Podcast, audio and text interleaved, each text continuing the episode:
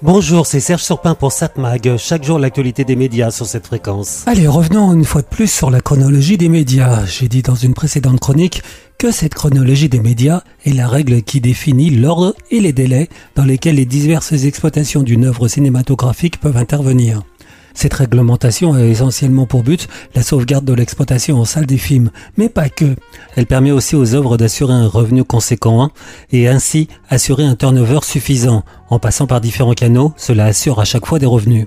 Il faut rappeler qu'on a un système en France qui est génial. Celui qui l'a inventé, chapeau. Sur chaque entrée, sur chaque billet vendu en salle, une part est prélevée qui va permettre de financer les œuvres françaises. Ce qui fait que plus un film fait d'entrée, plus il finance les autres œuvres. Cercle vertueux. Et en plus, une grande partie du cinéma français est financée grâce aux recettes prélevées sur des blockbusters américains. Je vous dis, génial comme idée. Génial tant que la salle était le centre de l'économie du cinéma, avec la télévision qui faisait le reste. Mais depuis quelques années, ce n'est plus le cas. Les cassettes vidéo, puis les DVD et Blu-ray, et maintenant la vidéo à la demande, représentent désormais l'essentiel des recettes d'un film. D'où la question, pourquoi sortir en salle alors qu'il y a plus d'argent à se faire en vidéo, d'autant plus que les gens vont moins en salle. Ce sont d'abord les producteurs américains qui ont été les plus interrogatifs. Il faut dire que chez eux, les salles de cinéma ne produisent pas de films, alors qu'en France, les producteurs sont aussi des exploitants de salles de cinéma, UGC ou Pathé par exemple. Ils ont besoin de protéger leurs deux casquettes. Et évidemment, le succès des plateformes comme Netflix et Disney ont accentué le problème. Elles produisent des films et s'ils sortent en salle, elles devront attendre entre 15 à 18 mois pour pouvoir les proposer sur leurs propres médias. Bah, c'est pas possible. Et donc Netflix refuse la plupart du temps de sortir ses films en salle en France. Idem pour Disney. Et Disney, ce n'est pas rien. Ce sont des films grand public qui souvent font des masses d'entrées en salle. Encore plus en fin d'année avec des films familiaux. Ne pas avoir de Disney en fin d'année serait une catastrophe pour les exploitants de salles. La menace de Disney a été prise au sérieux. Les différentes parties concernées ont accepté de renégocier cette chronologie des médias, et cela quelques mois après le précédent accord. Et évidemment, les producteurs américains sont pour cette négociation, pas mal de producteurs français aussi. Et les auteurs aussi, en tout cas leurs représentants, comme Pascal Regard, qui estimait qu'il est évident que les règles réservées aux plateformes, et notamment le délai trop long après leur sortie en salle, et les couloirs d'exclusivité très courts qui leur sont octroyés, sont un repoussoir complet. Et Pascal Regard appelait à réformer profondément la chronologie comparée à la planification dans l'ex-URSS. Réaction évidemment inverse du côté des chaînes de télévision, y compris Canal+. Ils sont satisfaits, eux, de cette chronologie des médias actuels. Les films passent assez rapidement sur les chaînes, et comme ils sont aussi souvent producteurs des films, ils y voient leurs intérêts. Pour eux, il ne faut pas céder au diktat de Disney. Cela dit, ils peuvent râler, mais il est évident que cet édifice ne tiendra pas encore très longtemps. Les Américains qui font vivre le cinéma français le savent. À un moment, ils vont craquer, ils vont dire « Allez vous faire voir ! On sort plus nos films en salle, on n'a vraiment plus aucun intérêt !» Une solution peut-être, que les plateformes participent plus au financement des œuvres françaises. C'est possible, jusqu'à un certain point. Mais au fait, Disney Keral est pourtant moins concerné que les autres producteurs. Ces films sont généralement rapidement disponibles sur Canal, puis ensuite ils arrivent sur Disney+.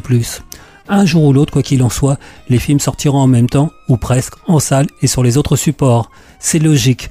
Refuser cela, c'est se battre contre les moulins à vent. SatMag, l'actu des médias. Bon, à voir la télévision ce soir, en ce mardi 1er novembre, TF1 propose Harry Potter et la Chambre des Secrets, une nouvelle diffusion pour ce film.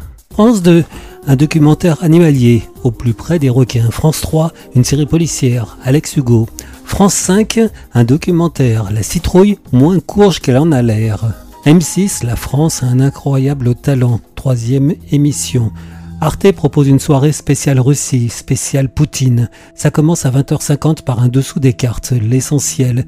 Qui sont encore les amis de Poutine? Coup de projecteur sur un élément important de l'actualité internationale en train de se produire. 20h55, toujours sur Arte, piégé par Poutine. En mars 2018, à Moscou, 10 jeunes Russes sont arrêtés. Ils sont accusés d'avoir créé un groupe visant à renverser le gouvernement. Parmi les chefs d'accusation, atteinte à la sécurité de l'État de la Fédération de Russie et création d'une association extrémiste visant à fomenter un complot. Mais d'après l'ONG russe Mémorial, 3 agents de services spéciaux auraient infiltré l'association et influencé ses membres en les poussant à produire des tracts politiques avant de les dénoncer. D'après l'ONG Mémorial, 1075 personnes sont actuellement détenues en Russie pour des motifs politiques.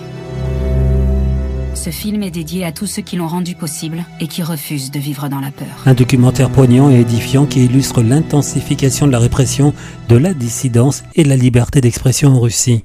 Donc ça, c'est à 20h55 sur Arte, piégé par Poutine.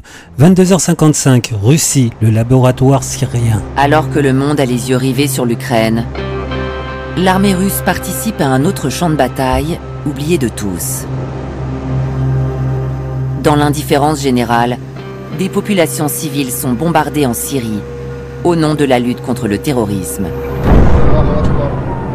Des crimes de guerre sont commis en toute impunité.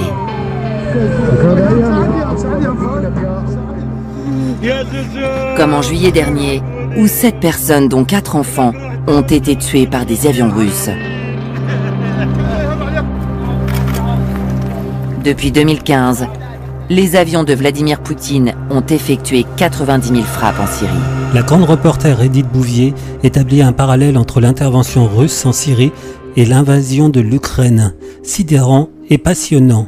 À voir donc ce soir sur Arte, une soirée spéciale Russie-Poutine.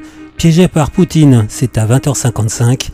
22h25, Russie, le laboratoire syrien. SatMag, l'actu des médias.